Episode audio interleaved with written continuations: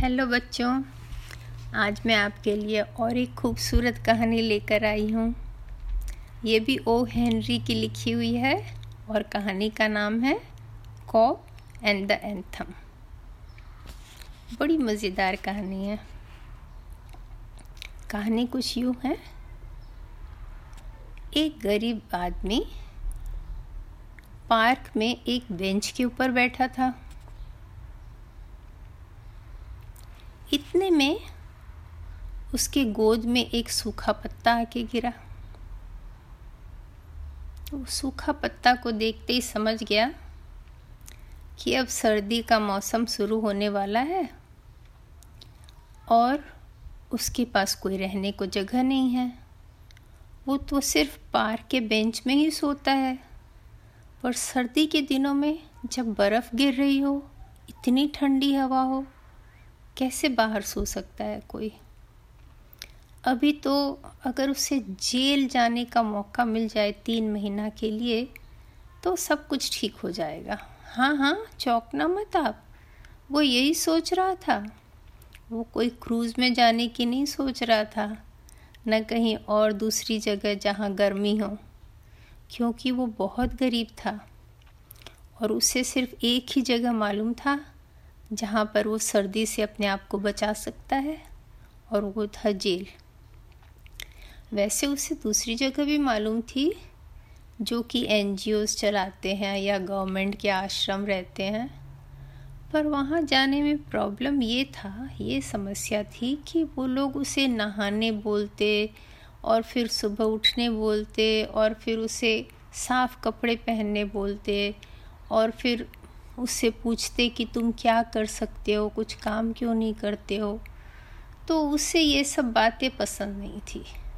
Jail में जाना उसे बड़ा सही लगता था। तो इसीलिए वो सोचा कि आज कुछ गड़बड़ करना पड़ेगा कि सीधा जेल पहुँच जाए तीन महीना के लिए।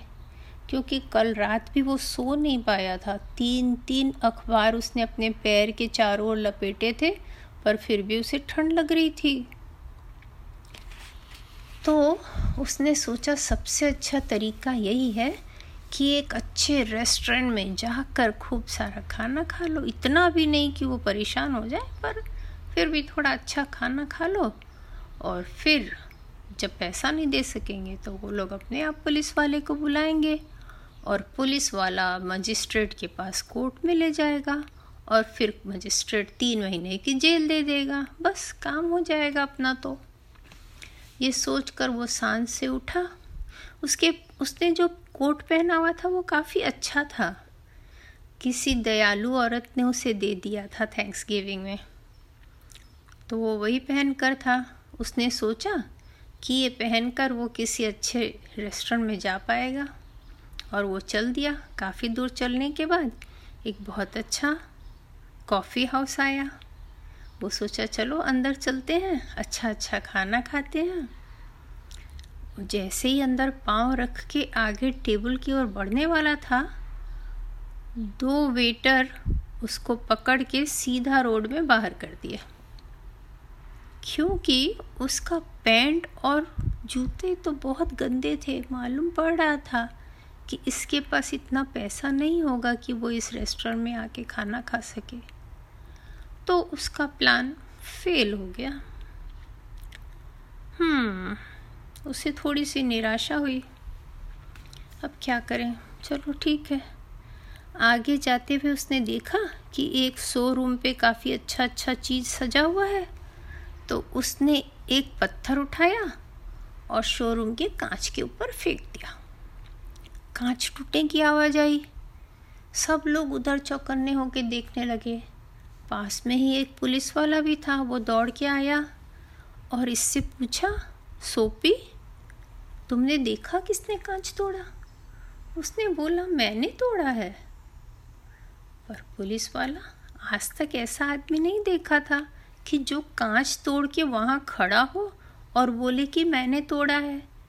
इसलिए उसने उसकी बात पे विश्वास ही नहीं किया और इधर उधर देखने लगा और एक आदमी दूर में दौड़ था किसी गाड़ी के पीछे।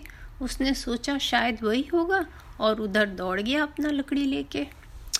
ओ भगवान, क्या हो गया इन पुलिस वालों को? ऐसे सोचते सोचते सोपी बहुत निराश होके आगे चला गया। हम्म आज तो वो दो बार फेल हो गया जेल जाने के लिए। क्या होगा अब? ठीक है, चलो, कोई बात नहीं।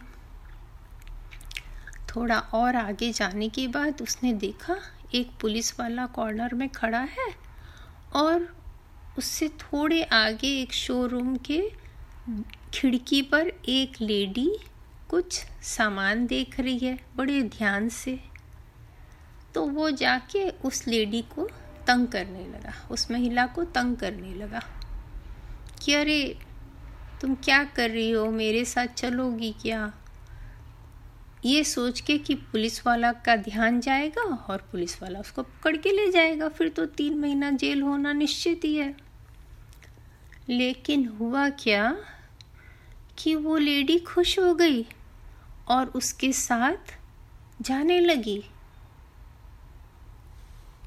अब क्या करे, सोपी बड़े मुश्किल से जान बचाकर भागा। नहीं तो वो महिला के साथ वो कहाँ जाता? उसे तो उसका काम नहीं था, उसे तो सिर्फ़ जेल जाना था।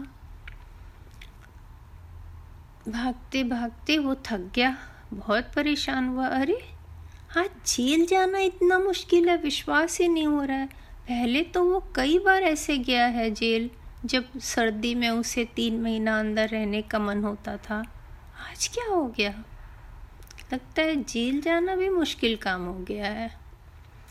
तो सोपी ने फिर सोचा, चलो, हम अभी कुछ कम महँगे वाले रेस्टोरेंट में जाके कोशिश करते हैं। वहाँ खाएँगे कुछ। तो थोड़े कम महँगे वाले रेस्टोरेंट में अंदर गया और खाना ऑर्डर किया उसने। कॉफ़ी और एप्पल पाई और कुछ कुछ उसने ऑर्डर कर दिए। थोड़ा थोड़ा खाना, ज़्यादा उसे खाया, खाने का मन नहीं था। खाना खा लिया उसने और जब वेटर बिल लेके आया, उसने कहा, मेरे पास तो एक भी पैसे नहीं है, तुम पुलिस को बुला लो। लेकिन उसकी किस्मत आज ठीक थी नहीं, जेल जाने का संजोग था नहीं। दो वेटर आए और उसे पकड़ के ले गए बाहर और उसके कान के ऊपर दो घूसा मारे ज़ोर से। बोले, तुम्हारे लिए पुलिस को बुलाने की ज़रूरत नहीं है, हम जैसे काफ़ी हैं। और वहाँ छोड़ के चले गए। सोपी को विश्वास नहीं हो रहा था कि सुबह से उसके चार प्लान फेल हो गए। वो जेल नहीं जा सकता? इतना मुश्किल है क्या? तो फिर उसने क्या किया? एक कोने में देखा, पुलिस वाला खड़ा है थोड़ा आगे, और वहाँ खड़े होके ज़ोर ज़ोर से चिल्लाने और नाचने और आवाज़ करने लगा गंदे गंदे शब्द बोलने लगा। सोचा कि अब तो पुलिस वाला ले ही जाएगा मुझे। लेकिन पुलिस वाले ने दूसरे आदमी को कहा, आज हम लोगों को ऑर्डर मिला है कि कोई ऐसे सेलिब्रेट कर रहा हो तो उसे मत पकड़ना। क्योंकि आज दो कॉलेजों की, दो कॉलेजेस की प्रतियोगिता थी तो जिसमें जीतने वाले कॉलेज के स्टूडेंट्स ये सब करने वाले हैं। ओ नो, बेचारा सोपी। ठीक है भाई, आज तो कुछ उपाय है नहीं। पार्क में ही सोना पड़ेगा। ये सोचकर सोपी आगे जाने लगा।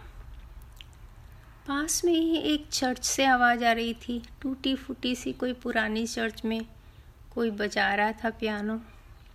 बहुत अच्छी आवाज़ थी। उसे बिल्कुल अपने बचपन की याद आ गई थी।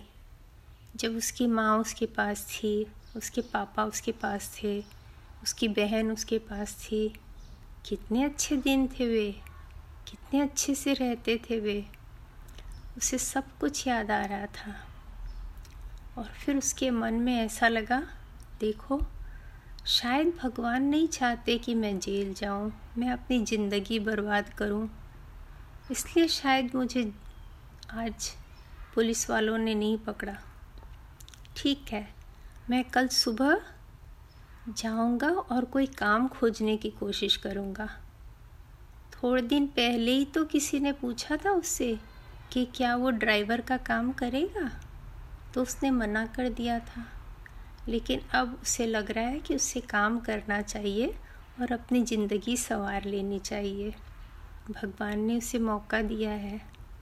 और ये सोच के वो एकदम मन में खुश हो रहा था कि किसी ने उसके कंधे पर आकर हाथ रखा। उसने देखा अंधेरा हो रहा था। उसे ज़्यादा समझ नहीं आया। पर पता चला पुलिस वाला है। पुलिस वाले ने पूछा, क्या कर रहे हो यहाँ खड़े होकर? उसने कहा, कुछ भी नहीं कर रहा हूँ। पुलिस वाले ने उस, उसे पकड़ के ले गया और दूसरे दिन मजिस्ट्रेट के सामने खड़ा कर दिया। मजिस्ट्रेट ने उसे तीन महीना के लिए जेल दे दी और यहाँ कहानी ख़त्म हो जाती है। ओ हेनरी की कहानियों में जो मोड़ रहता है, वो बहुत ही मज़ेदार रहता है। इसमें आपको हँसी भी आएगी और दुख भी होगा। आशा है आपको कहानी अच्छी लगी होगी। Bye bye